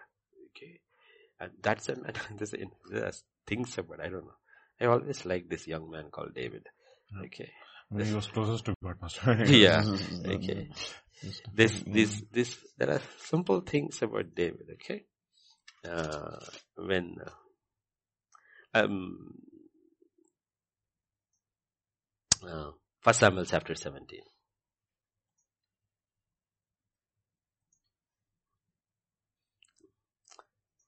uh, let's read first 1621 first 21, 22. So David came to Saul, stood before him. He loved him greatly. He became his armor bearer. Then Saul sent to Jesse saying, please let David stand before me for he has found favor in my sight. Oh, which boy, 16 year old boy, 17 year old boy gets a chance to be in the king's service. Kya baat hai, no? Now go to chapter 17, Mm. Back to, back to the wilderness. Mm. verse 50. Back to the wilderness. David occasionally went and returned from Saul to feed his father's sheep in Bethlehem. He loved his sheep. He loved his sheep. That's the point. he loved his I mean, sheep. which boy would want to spend time with his sheep than to be in the king's palace, you know? His relationship. And mm-hmm. God is looking at this young boy and he says, you know what, his relationship with his sheep. Mm-hmm. This fellow will leave the palace to be with his sheep. He will risk his life to save a mm-hmm. sheep or a lamb from the lion's mouth, a bear's mouth. You know, this fellow is interested in relationships. my own heart. He is a boy who's relate, in- interested in relationships. He loves. Okay, he is interested in rela- people. Some people are not interested in relationships at all. But the entire mm, salvation is about that: love God and love your neighbor, and uh, it both involves time. Mm. Both invites uh, intimacy. Both in, involves listening. Okay, and these two are together. You cannot have one without the other. The Bible is very, very clear. You see, I will tell you this. You will be shocked if you read John's epistles. You, you may say, I may say, I love God with all my heart. I really love you, Lord. God says, you know what? You cannot love me whom you cannot see But you can't. if you do not love your neighbor you can whom see. you can see. It's impossible. Yes. It's impossible. Mm. And that's why God has put marriage over there. Look, That's a first neighbor. It's your first neighbor. If you don't care for your family, and you're all the time saying, Lord, I love you, God says, you don't love me. Because you are a dual creature. You are spiritual and you're physical. If you're not able to love the one who is in the material realm, that is why in the kingdom of God, immediately after doctrine, fellowship is put. Fellowship is put. It's, it's, it's one thing. I am spirit. You are spirit. But you're also body. Body. Okay. So he says, you know what? This is on. Have you ever seen a door, door hanging on one hinge? You know what happens when the bill, it goes like this. It needs two hinges. Minimum two hinges for a ah, door, a door Lord, to hang yes. properly. Two hinges. The mm-hmm. prophets. Okay? And what are the two hinges? Love the Lord God. and love your neighbor. Mm-hmm. And Jesus puts number two very close to one. He doesn't make it one, mm-hmm. very close to one. The reason is, if you have only two, then you go wonky. You go wonky. You need to have one. But you cannot have one without two. One without two. Cannot have one without two. So, see, understand this. God is very practical. Mhm. Very practical. David loves his God. David loves his sheep. Because father doesn't want him home. Go take care of the sheep. It's fine. If that's what you want to do, daddy, that's fine with me. You know what? What you've given it, I love my sheep too. I love my sheep too. He never had any personal ambitions. Like, Yeah, I mean, no, it's like, that nothing, is, that you is know. just, He just, just just wanted wanted what God gave. Yes, that's it. But what messed up David? Saul messed up David. Mm. Saul messed up David. You know what? You need to understand, David is a young man with no mentor. He had no mentors. If you look at him, nobody mentored him. But thank God in the wilderness, God found him and he found God. David is a type of Israel. I found you in the howling wilderness. That's what he talks about Jacob and talks about Israel. And so all God's people you will see have come out of the wilderness. Mm. Jacob came out of the wilderness. Moses came out of the wilderness. David came out of the wilderness. And even Jesus had to come out of the wilderness. Okay. Found him over there.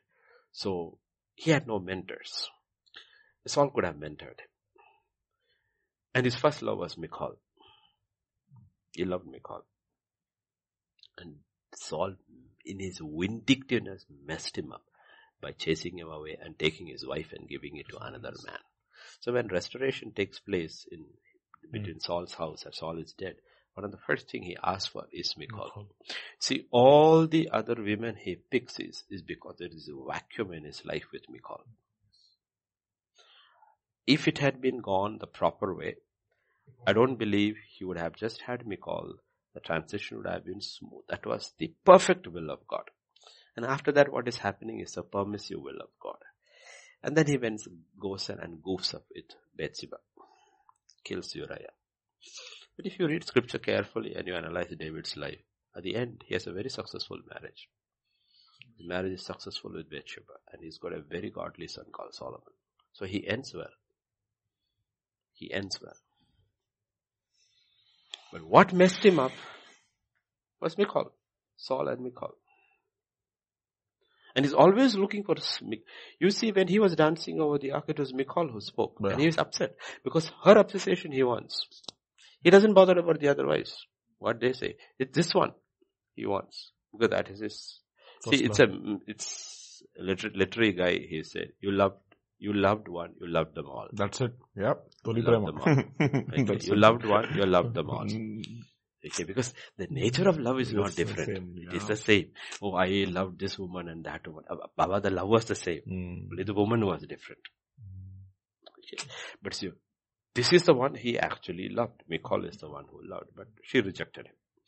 And then she went with another man and she had contempt for him and all that. But with Bathsheba, it works out well. It works out well. It, I mean, this is how God deals with it. I've never seen God deal with any man like the way he dealt with David. I mean, who'd be so compassionate and kind? I mean, like, you know, like we say in English, stretch Ah, backwards. to bending over backwards. bending over backwards to please a man. God bent over backwards to please David. You know why? Because he knew David loved him. Wow, That's true. David loved him. David was not as righteous as the others. David was not as kosher as the others. But I don't see any man in the old covenant who loved God as David loved. And God bent backwards to please him. Backwards to please him. And that's why it is put over there. Because ultimately, you know, what will matter is that God is not, he punished him, the sword went through him, he dealt in his righteousness and all, but God loved him. Even Solomon will receive mercy Because in God's side because of David. And every Subsequent generation. subsequent, yeah, says, generation. you know because of your father David. because of your- And he will ask, what is this because of Father David? What did David do that God is so? Because aren't there there more? What about Job? What about Noah? He says, yeah, all of them are very righteous men, godly men. no man loved me like this man loved me. And because of his love for me, you know, because of his love for me. And David understands that. He understands. That's why he looks, when he's king, he says, is there anybody in the house of Saul that whom I can so for Jonathan? Because you know Jonathan loved him. And Jonathan risked his life for him. If there was one person, human being, in David's life who loved David, was Jonathan. That's why he cried. That was one friend who stuck to me closer than a brother. Jonathan loved David. David loved Jonathan. And then finally God restores his life. He fulfills God's will and dies in peace. Okay, so we need to understand when you're talking about staying in communication with God is that you have to saturate your soul with the love of God. Mm-hmm. Okay, and the love of God, you need to realize it's a very practical thing. Mm. It's a very practical thing. What does he tell the church in Ephesus? You lost your first love. No, you lost, and what does he tell them? Do the things that you did at first. Yeah, he said do the things. A simple thing, okay? So counseling, this thing, husband, wife, there are lots of problems. Okay, what is your love marriage? Yeah. Did you love her in the beginning? Yeah. Did she love you in the beginning? What did you do in the beginning? Just go do it again. Quote, you quoted each other, yeah. Just do it again. That's all. God says, that's what God is doing. But a lot of people have got saved without loving God. Yeah. So to them to say, go do the things in the beginning, they have no beginning. Mm. there was nothing there in their beginning. So it's very difficult. So you have to teach them to love God. You have to teach them. But people who loved God in the beginning, yep. you tell them, you know, what did you do in the love? Yeah, I know. I, I never went to college. I shut myself in my hostel room for That's three weeks. All I did was spend time with God, went to the mess, ate and could do it. I knew those days. You know what? You, I mean, sometimes God tells you, know, James, you know what? Do you remember your first year in college? Mm. Do you know? You did not know anything of the world. But I loved what you were there more than what you are now. You are a pastor. Lord of mercy. I liked you more then because then you really loved me. You understood nothing. That raw, you innocent were, love. You were, a, you were a rookie. You did not have a proper Bible. You picked a good news Bible from that library and you sat with the good news Bible. You loved me. Mm. Now, your head is full of this theology. Sometimes when you come to the prayer closet, you're trying to teach me doctrine. Can you go back to those old days? That's all I say. Hmm? In any relationship, just go back to the old days. How were you in the beginning? I'm telling you, when you go to heaven, you will realize Everything is relational. Ultimately, that's, I think also the fact that, you know, the ultimate expression of love is poetry. And that's the reason why I think David wrote the maximum number of songs. Psalms and all. No? Because, because, it's like, because it just, it just comes naturally to him. Because beyond poetry, there is no language. language. And poetry is a language of love. Love, absolutely. Anything, even if it's depression, it is because love that is was rejected. no, too good. Super. the language of love that was rejected. it was, rejected. And this is the whole answer of God. If you look at the cross, if you don't see the love of God, you haven't seen. You haven't seen God. The cross is the ultimate, ultimate expression. expression. of love. This is, I like, we have that old uh, Indian thing, no? That cross with the dupatta over it, right? Mm. They asked me, how much do you, have you loved me? He stretched his hands and said, this mm. is how much you have loved me, no? And you have to bring people ultimately to that. Mm. Because if you don't have this, hmm. have this, then it doesn't matter how much doctrine you have you will still fail. Mm. You will still find it difficult to be restored. You will still find it, you may still fall away. Hmm, that's it. But a man or a woman who has loved God, it is almost impossible for him to fail, to fall. You look at the people in the Bible who have finished well. There's a statement in Corinthians, love is stronger than death. Yeah. I mean, that is in Song of Solomon. Song of Solomon. Love is strong. as strong as death, it says. Love is. Which, which means is there are two things which are very, very powerful. One is love, the other is death. Death is the end of something. And for the sake of love, people have been mm. willing to die. Mm. People are willing to die, mm. like the current monarchy in Britain is why because the constitution does not allow the king to marry a divorcee. And I don't know, King George II or third. He fell in love with this American spinster and he gave up the throne and he married and went to France, lived his life peacefully till she and he died. I don't want the throne. I love this woman more than this throne. And if the constitution bars me, to the heck with the constitution. Take the throne. And that's how Queen Elizabeth, Charles and all. Otherwise they wouldn't be in the line. It was some another line. They become because he abdicated the throne. And if you ask the question, why did he abdicate the throne? For a woman. Hmm. Whom he loved. And people, God understands it. And people understand it. When, when you know, they understand that's the power of love. Mm. Power, love is as strong as death. He died to the throne and mm. went with her and settled in France. Mm. that's what God is talking about. You know, love is strong. Love is strong. You know, and when we look and you have to, but, but love has to have truth in it. Yeah. And the truth part is that you need to ask, okay, uh, why do you love this person? In our love for God, we look at it. Now, everything that we are looking for actually is one found in God. It is found in man too. Yeah. It is not man who said it is not good for man to be alone. It is God who said because God saw that. God saw that. Okay. So you cannot, the, the, the medieval times, friars made this mistake of shutting themselves in the monasteries. Mm. That will not work. That will not work it will not work. We have to love God and we have to love, love man. People, we have to love man. Okay, like you may say, but what about Paul? You know what? Paul was not married, but he was married to his church. And he tells them, he was a bachelor. I begot you. But he has a family. Yes. You may have 10,000 instructors, but he says, you know what? I'm your father. And I have begot you. And he's agonizing more like a father over his children who are not getting the concepts. So he was a family man. He was a family man. And you see the church in Ephesus weeping, crying when he's leaving. He's a family man. He loved his church. That was his family. Hmm. And in Isaiah will say, barren woman, your children are more. Okay, so that is what you are talking about. It is it's a begetting. That's why KJV uses the term. He begat, begat. They were all begat, but they were not fathers. They were not fathers. They only beget. they only beget. They were not fathers. You can beget children and not be a father. Okay. Oh, father is something else altogether. Noah was a father. Noah was a father who built an ark for the saving of his family. family. He was a father. He was a father. Enoch was a father. But the only issue was that his family did not love God the way he loved him, but he was a father. So his entire thing was based on to save his family. That's why he's even named his son to save his family. Mm. Because so we need to look at it. Have to see that. You have to balance this both. Don't go one way, you will get into error. Don't go the other way, you will go into error. And most of these problems, almost every problem in every family can be solved with these two commandments. Love God, love your spouse. There has to be intimacy. And intimacy is equal to time. Spend time with God, spend time with your home. You're good.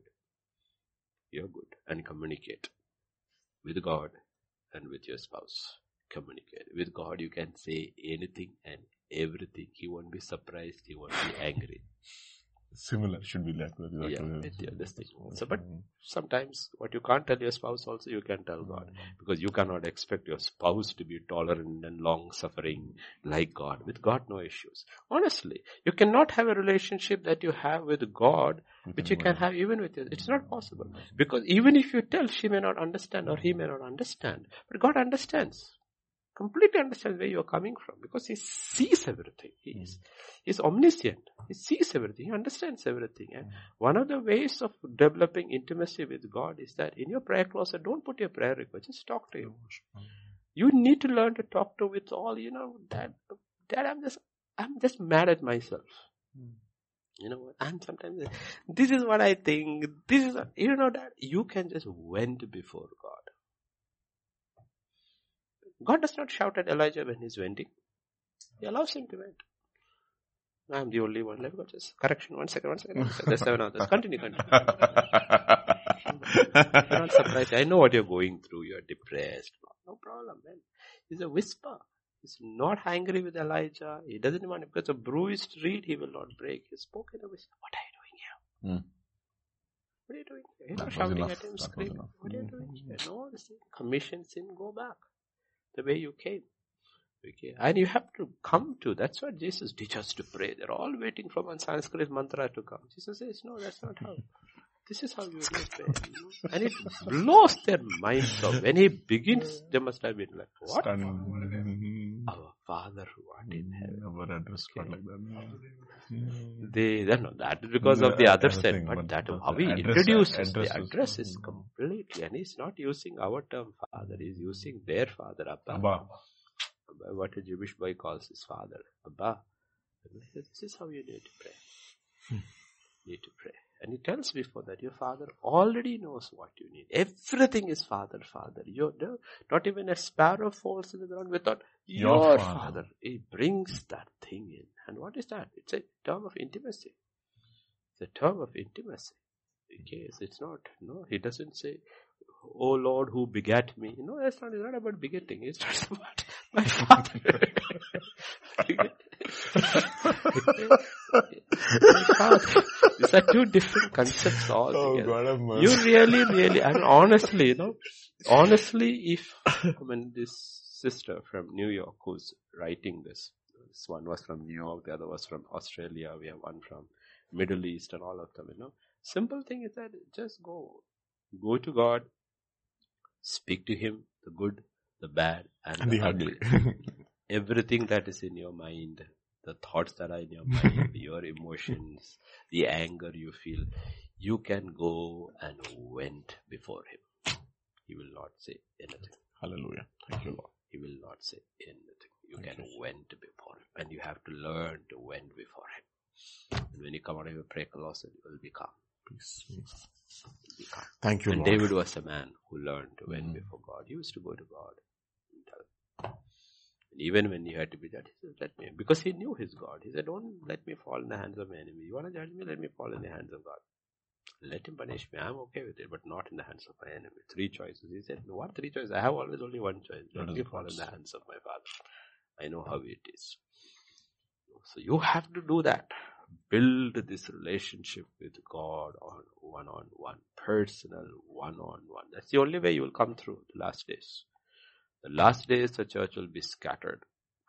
When the church is scattered, everyone who has a one on one relationship it will come through. They will come through.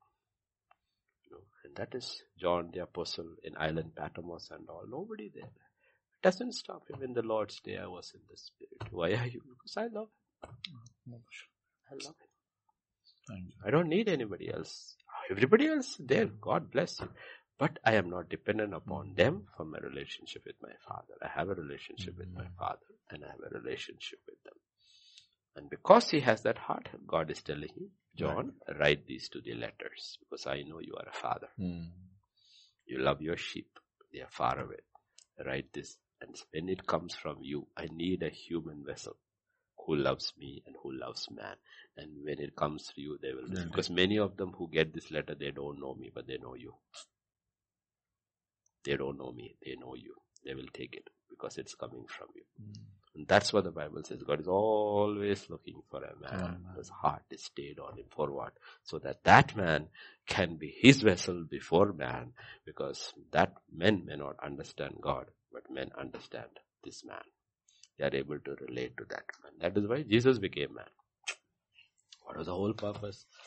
Take us to the Father. We forget that. We get stuck in that doorway. I am the way. Mm. Where? Where are you taking me?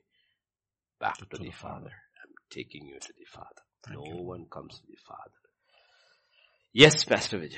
So you want to take another question or you want to stop? Yeah, we can take one more question. This is question number 12 and it's perfect. I think this is like the perfect question. It's, it so logically follows. I believe we must present ourselves to God without pretense, on what you were mentioning. Also attend to how you're thinking of God. Again, the same thing. Purge yourself of anything blocking your relationship with God. Approach God as the first thing in your life. But after doing all this, I still fail.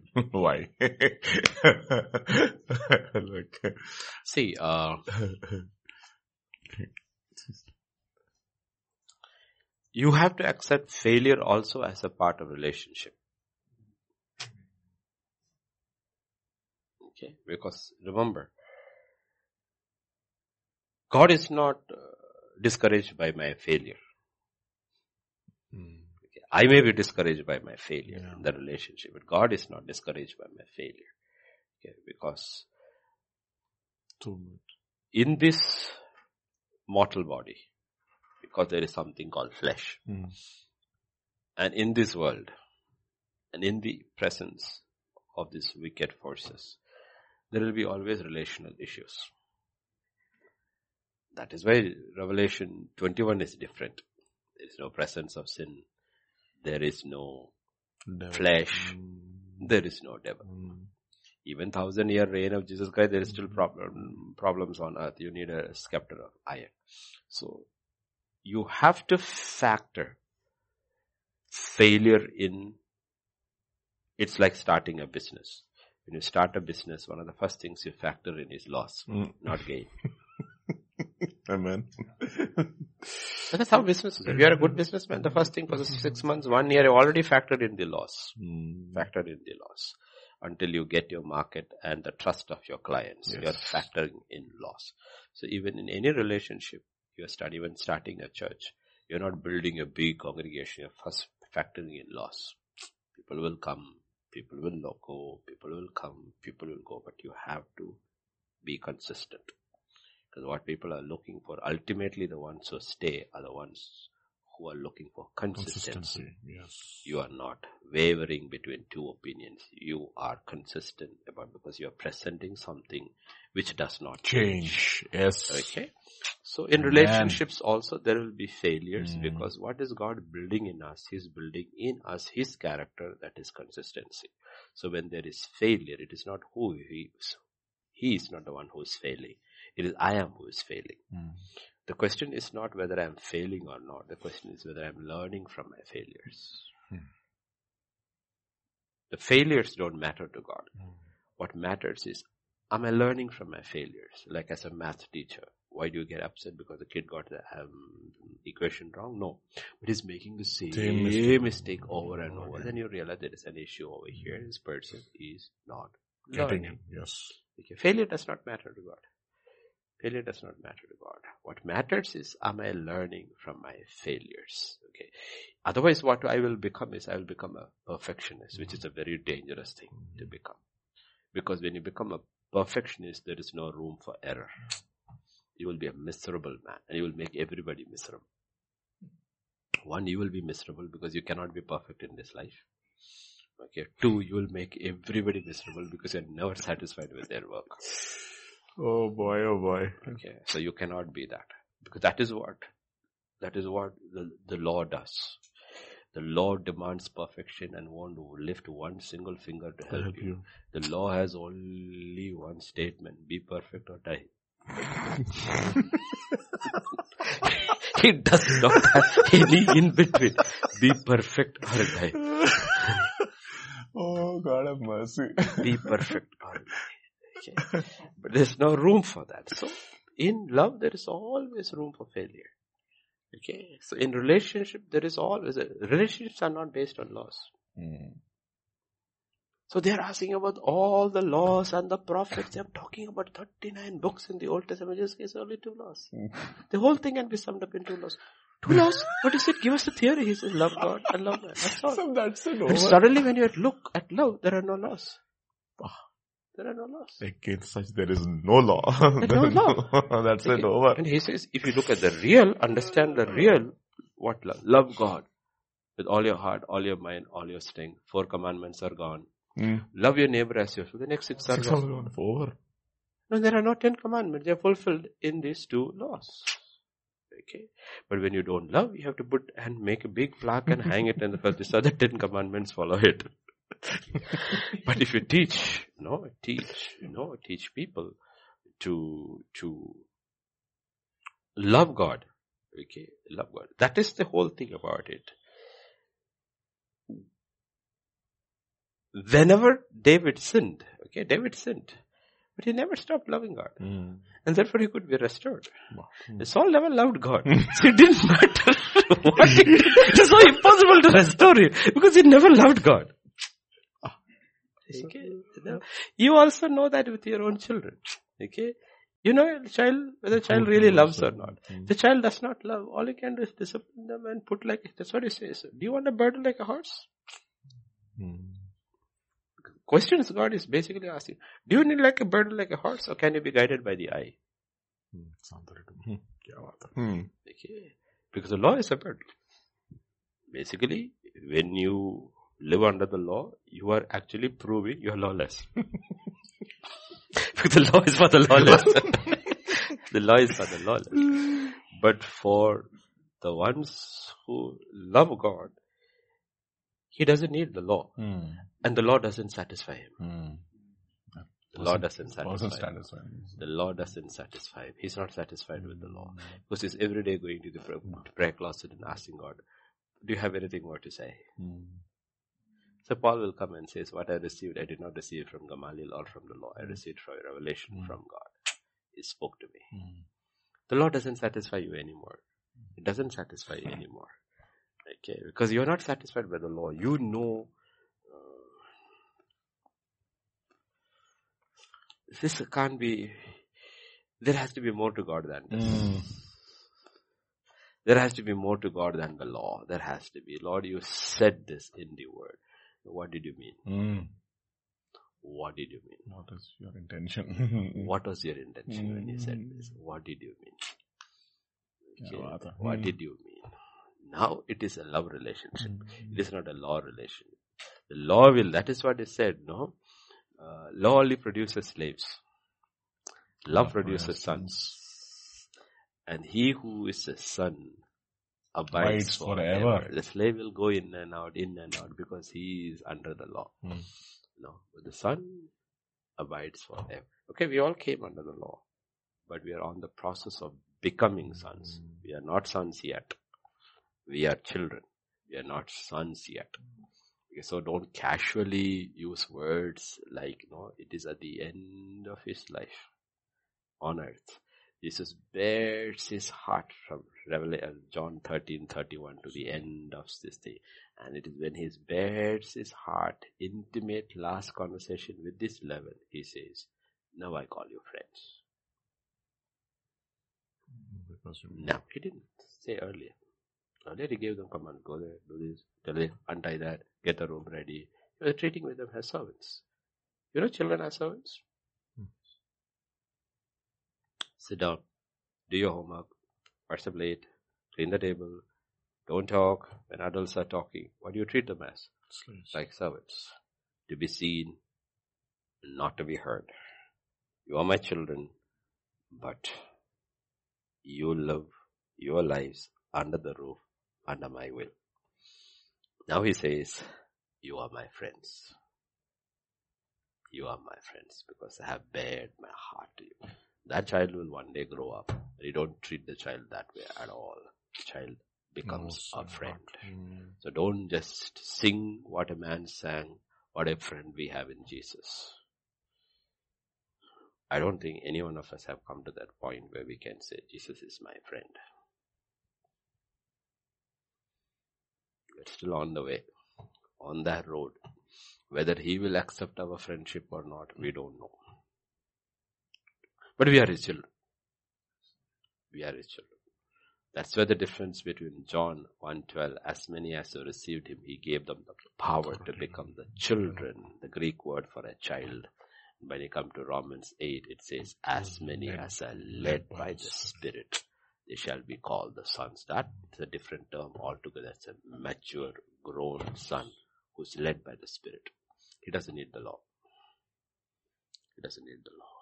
He's gone beyond the law. Hmm. He understands the heart of his father because he's in communion with the Spirit who wrote the word. The letter of the law kills, the word kills, the Spirit gives life. He's not walking by the letter. He has understood the Spirit. How did he understand the Spirit? It comes because the Spirit speaks to him. He's no longer reading the word. He's meeting a person there. Ah. In his prayer closet, God speaks to him. God hmm. speaks to him. And he's content. He's absolutely content with God. And because he's content with God, he's able to be content with others. Because he's no longer insecure. He's secure in God. Insecure people make others insecure. So the first thing God says is, come to me and be secure. Secure. I love you without reservation. I am not ashamed of you. Hallelujah. Not ashamed of you. Mm-hmm. I love you, you are accepted, and I cover you. Now go and be secure in your relationships. Secure. Because if you are not secure with God, what God demands, we cannot do. What God demands is death. Any man loves me, wants to follow me, he has to deny himself. First, pick up his, what is he demanding? He's demanding death. And you cannot die unless you're secure on this side. Mm. Jesus was willing to die, was absolutely secure in his father. Even when his father turns his face away, he cries, my father, my God, my God, why have you forsaken me? When he dies, he's secure. I commit my hand. I to commit my spirit, he committed it into your hands and he dies. Absolutely secure. Why? Because he knows his father. My Amen. father has said very clearly, my body shall not see corruption. Hallelujah. And I have pleased him. I know all the way I have pleased him. I know I have loved him. I have obeyed him. I have pleased him. I am secure. I will not, my body will not see corruption. I will come back. That's the thing. Therefore, he was able to relate to everybody. If you look at Jesus' relationship with everybody, it didn't matter. Nicodemus, Pharisee, oh, of course, I will have Samaritan, no problem. Leper, no problem. He had no issues with anybody. He could relate to anybody. You know why? Secure. Because he was absolutely secure with his father. And that is how we raise our children. We have to raise our children to be absolutely secure with God. That security we have to give them. That even when we discipline them, we need to tell them, you know what, I will discipline you, but I mm, Love love, you. you. unreservedly. And you, you, you are not a burden. You are not a burden. Not a Hallelujah. burden. We, we don't go, Lord, I am. God says, who told you you are a burden to me? You're not a burden. You're not a burden. These concepts about how God looks at this, we have to pass it on. And when you are secure, you are secure in our relationship. The other person still may be insecure. That doesn't mean you need to be insecure. You can be still secure in an insecure relationship. And give space to the other person to become secure. No. I'm not saying because you are secure with God and you are secure, the other person is secure. No, the other person. Children are not secure. You are very secure. But children will cling to your hand when they see danger. But you don't see danger, but they see danger. So why are you clinging on to man? Don't you know there's nothing? You cling. I am good. You cling. Okay? You grow. One day you will look at that the same way I am looking at it. And then you will realize you don't need to hold my hand. You are secure. But now you can hold my hand. Hold my hand. So that's how God leads us through that path. You know? So we have to go through that process. And that defining thing is that whether it's the word of God or whether it's the prayer closet, two major factors in a believer's life. You meet a person. Hallelujah. There's a person you meet and that person is called the Spirit of God. A person, Jesus said, just like hmm. me. And that's what comes in when we are born again. The Spirit of God comes and He comes and takes His residence and He speaks to us and will be obey. Start with the letter, go to the Spirit. Yes, Pastor Vijay? We shall close for today. Meaty pastor. Now that I've preached, I don't know what I'll preach tomorrow. you have to give me something new tomorrow or maybe continue where we stopped. Okay. So GDC Hyderabad, if you have got the alerts, um, tomorrow evening parade grounds, the meeting is only after 5 and the restrictions according to the notifications are starting only after 2 p.m.